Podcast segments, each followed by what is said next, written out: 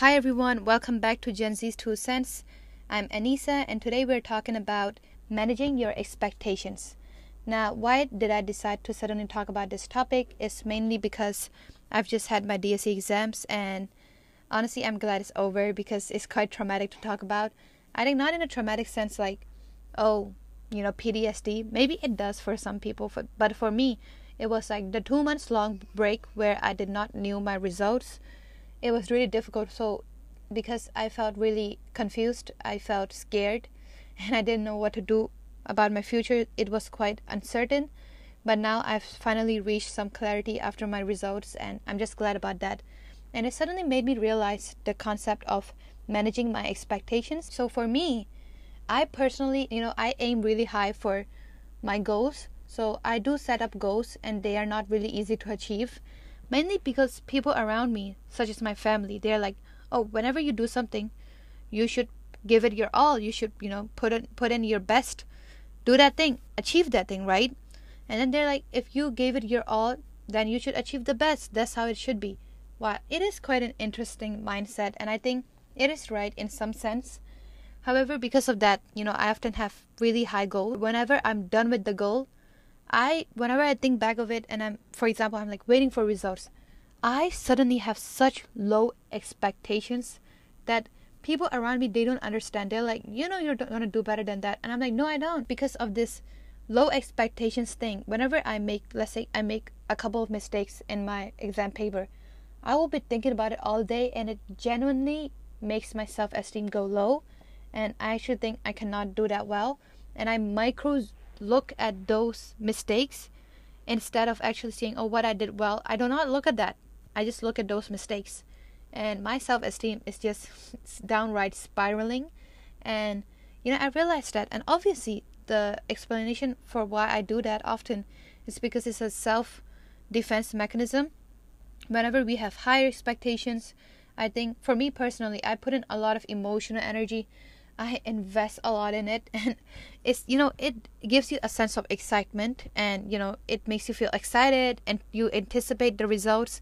But at the same time you think you since it is since it is a difficult goal you often you know there's a higher risk of feeling disappointed which disappointment is not an easy emotion to navigate i think. And a lot of us do not want to go through that which is why we expect less. So whenever we get the results and let's say the outcomes really did not match our expectations unfortunately we would just say oh i've expected that. It's okay. I'll move on.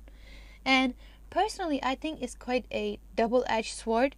So for me it's like it really works for some people let's be honest. Like i'm guilty of that but sometimes you get the paper and when you've expected less when you look at your results that you you know well deserve you're like oh my god I've did better than i expected and it's just something to be happy about and then on the other hand i think what's one scary part of it is a downside is the fact that we oftentimes do not realize how much is actually put in us back. It often, whenever you expect low for something, like you do not expect that much, I think it often, you know, makes you feel less motivated. You oftentimes you do not feel that driven and, you know, oh, I'm gonna get up, I'm gonna get this done because I believe in myself. Because you don't, when you manage these when you manage to have these low expectations, you do you oftentimes do not really believe in yourself and your self esteem goes low. And then when you're not that motivated obviously your goal will not turn out that good. And i think it can really put some people like behind. Your outcome might actually be even worse than what you expected and also i think a lot of us become overly pessimistic and i don't think it's really nice because for us it's like it also have negative impacts on your mental health right? We are often taught to you know look at the brighter side of the things. And if you always consistently you know slowly develop the mindset of oh i'm just going to expect the worst in everything i think it's just going to make your life a little more miserable. I wouldn't really suggest doing that as someone who has done that a lot i think for me better way is maybe have some other plans and make some alternative option for yourself so for example it's like oh i have this goal that i want to achieve is you know it's perfect for me it's I want to do that. So, but however, unfortunately, what if I do not get these results? what if i do not get these outcomes what am i going to do i think first of all you you know you come to come in term with that you know there is a chance you're not going to get those com- outcomes that you hoped for and it's okay. You're just going to look for another way. You're just going to look through another pathway because as cliche this this is but all roads lead to rome. All of us are taking different paths in our life and we all often at times end up in the same place. Some are doing better some are doing not that good.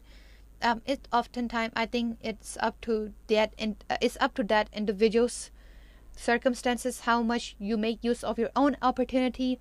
So you oftentimes think of a plan b or a plan c or whatever. You think of different cases. What can happen when you get these results? If it's better than what you expected or what are you going to change your mind now? If it is what you expected are you going to follow your dreams? And if it's not what you expected it's maybe unfortunately it's not that good. Um, what are some other ways that i can still continue to you know pursue my dreams go on this road are there some alternatives options and if they are you should chase them. give yourself a bit of time and make all of these plans ahead of time and then so that you know um, i have this high aiming goal but you know what i'm going to still go for it and I'll see how I do it for myself. I think it also makes you feel quite motivated knowing that there's often time a safety net behind you. So even if I do not achieve this, it's okay. I have quite a lot of other options and I think it makes you feel secure. I think it's just overall a better thing to do than always meant, you know, having lower expectations. In this sense, this can also make you feel prepared and everything. So this is an absolute academic weapon. and this is this was a TikTok sound for many of you who don't know and I am chronically online, I really need to do a social media detox. And I might as well just try it and maybe um, make an episode about that. That sounds interesting. But yeah, that's all I have to t- talk about today. And see you guys next week. Um, post your feedback and let me know what you think about every episodes. And you can find me on Instagram, Gen Z's Two Cents. And yeah, thank you so much for listening. Bye bye.